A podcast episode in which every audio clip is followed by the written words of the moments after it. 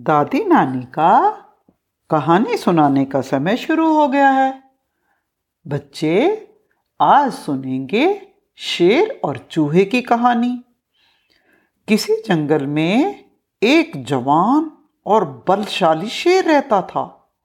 बहुत स्ट्रॉन्ग शेर जंगल का राजा था।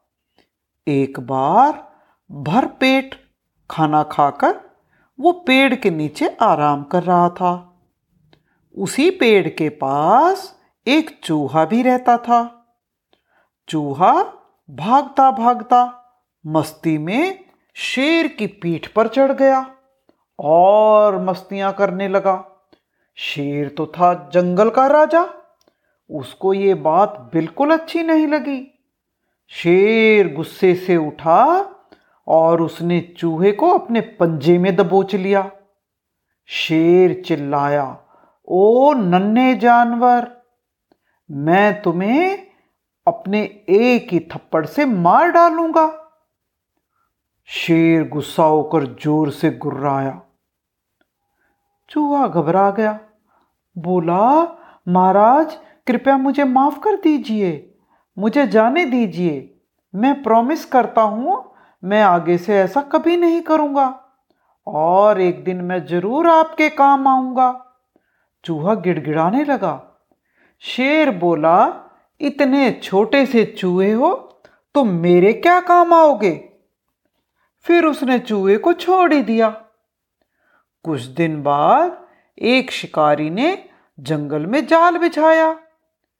शेर उस जाल में फंस गया।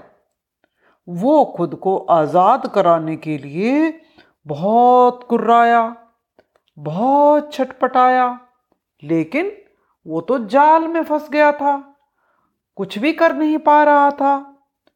तभी उसे कहीं से चू चू की आवाज़ सुनाई दी। चूहा भी शेर की दया को भूला नहीं था। शेर ने एक दिन चूहे की जान बचा दी थी। उसको मारने से छोड़ दिया था। चूहा भागा भागा आया और बोला, महाराज, चिंता नहीं करिए, मैं आपको अभी आज़ाद कर देता हूँ। चूहा झट से जाल की रस्सियाँ कुतरने लगा। शिकारी के आने से पहले चूहे ने कुछ ही मिनटों में जाल कुतर डाला था। शेर ने चूहे को उसकी मदद करने के लिए बहुत बहुत धन्यवाद किया। तो इस तरह शेर को लगा कि जो दया उसने दिखाई थी, उसका बदला चूहे ने चुका दिया था। तो बच्चों, आज की कहानी यहीं खत्म होती है।